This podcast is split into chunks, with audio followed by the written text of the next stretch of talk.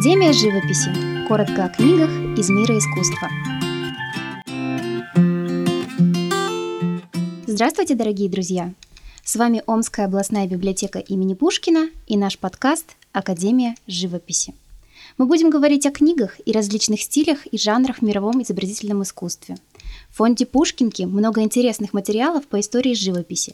Это исследования, монографии, биографии выдающихся художников, энциклопедии, иллюстрированные альбомы с репродукциями. Наша цель – помочь вам разобраться во всем этом многообразии и посоветовать наиболее интересные издания из мира искусства.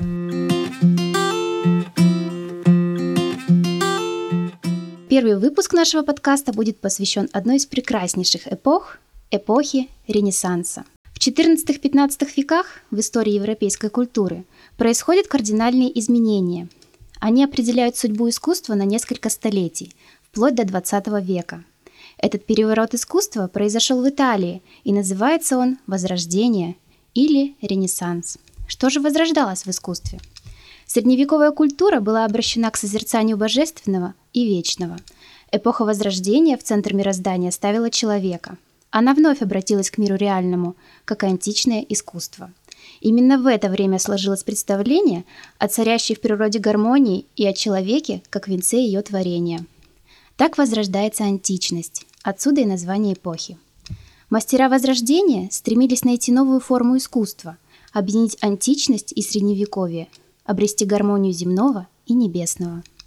Впервые в истории западноевропейского искусства в эпоху раннего Возрождения живопись заняла главное место среди смежных сфер искусства. Именно в живописи эпохи Возрождения западноевропейское искусство достигло наивысшего расцвета. Новые горизонты открывались благодаря естественным наукам и путешествиям. Религиозные конфликты, политические и социальные беспокойства – все нашло свое отражение в искусстве. Колыбелью Возрождения стал город Флоренция. Флоренция преуспевала в торговле, банковском деле, искусстве. Здесь рождались самые передовые идеи своего времени и творили мастера. Художник уже чувствовал себя не безымянным ремесленником, как в средние века, но мастером, чьи творения даруют бессмертие. Важной вехой в истории изучения и осмысления Возрождения как явления общеевропейской культуры стала книга американского искусствоведа Эрвина Пановского – «Ренессанс и ренессансы в искусстве Запада». Автор показывает, из каких специфических составляющих складывается феномен Возрождения, и на многочисленных примерах из области изобразительного искусства, архитектуры, литературы и философии рисует картину духовной жизни Европы. Конечно, нельзя не упомянуть труд Макса Дворжака, одного из основоположников современных философии, истории и теории искусства – его история итальянского искусства в эпоху Возрождения по праву относится к числу классических работ, посвященных эпохе Ренессанса. В двухтомник вошли лекции об искусстве XIV, XV и XVI веков с подробными комментариями знаменитого искусствоведа, историка и писателя Игоря Бабанова. Эти лекции были предназначены студенческой аудитории, поэтому они могут стать проводником в самый яркий период истории искусства для любого читателя.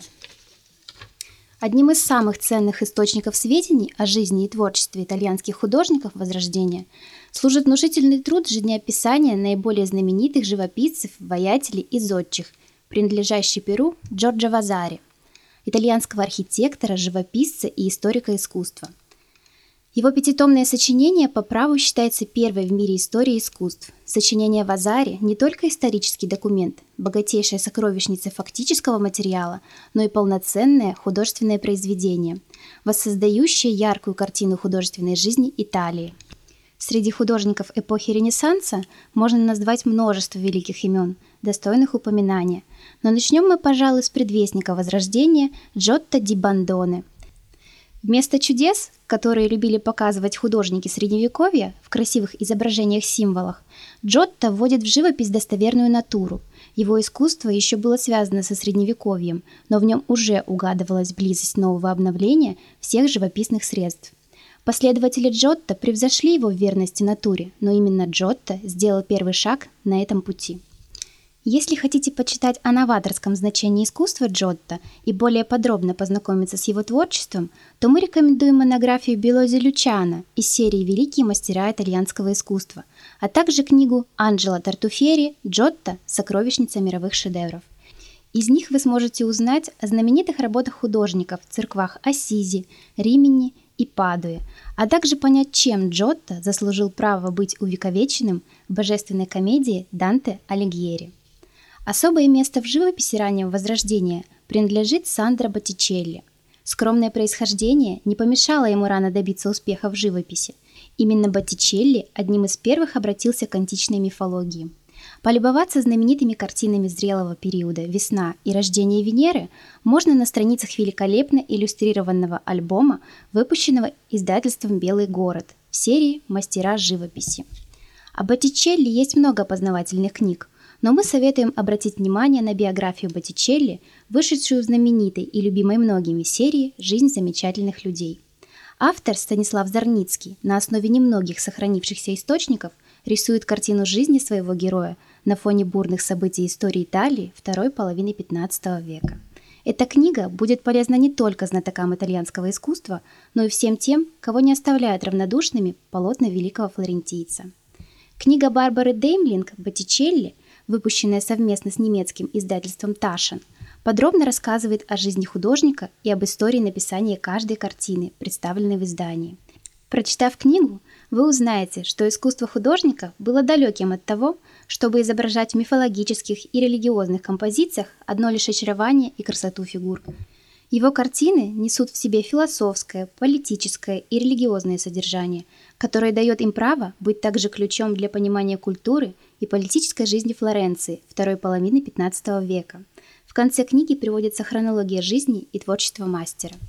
На рубеже 15-16 веков искусство Италии достигло высшей точки расцвета.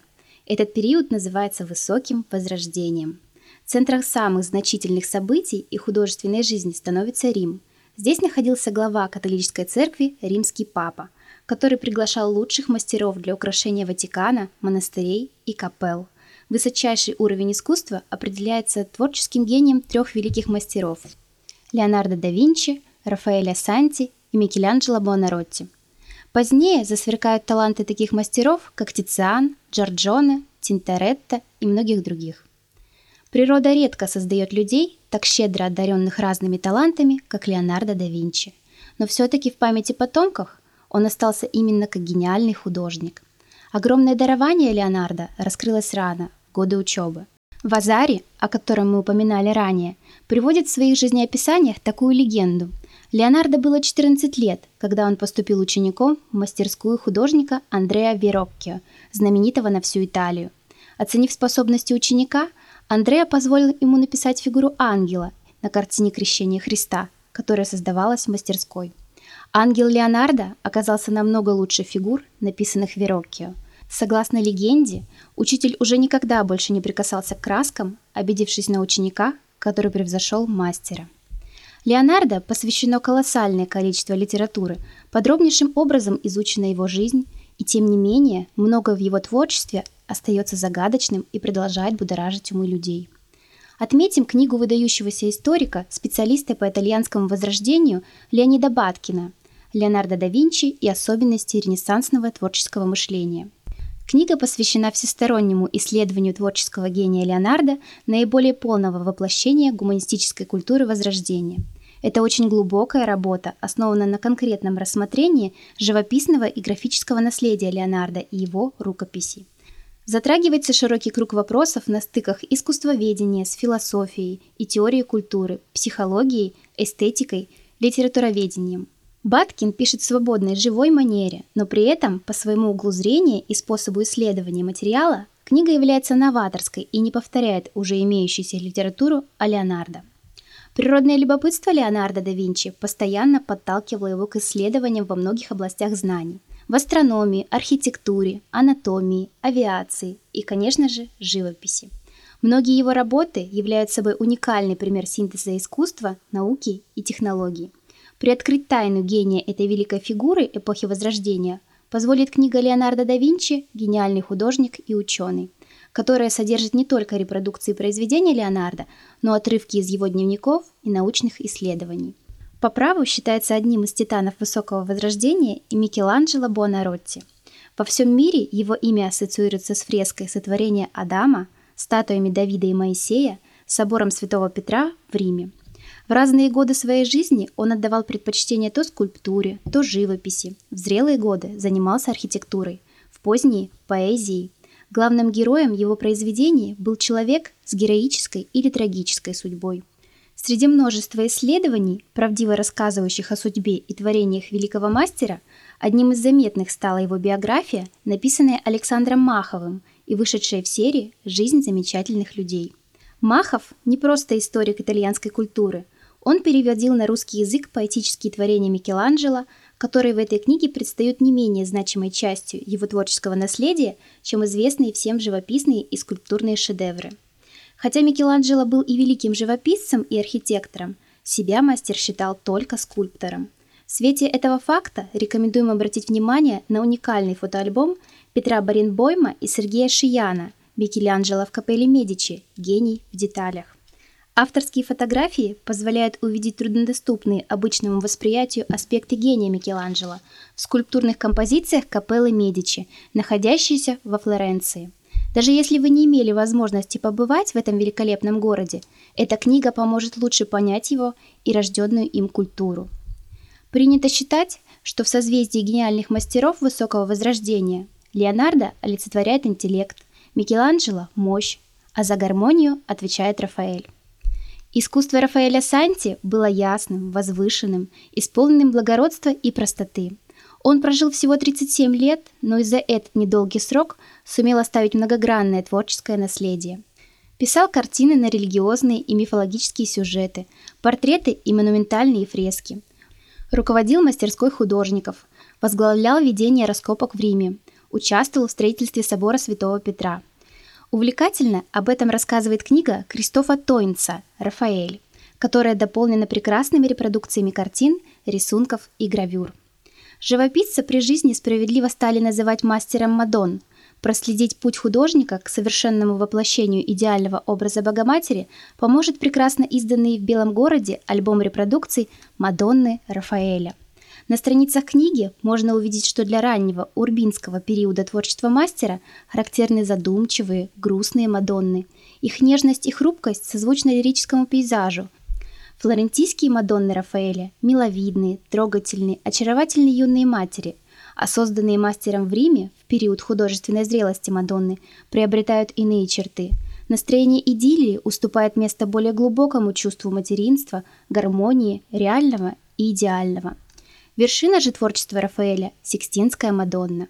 Со времени создания этого образа прошло около 500 лет – но человечество не устает изумляться высокому гению великого мастера и недосягаемому совершенству его Мадонн.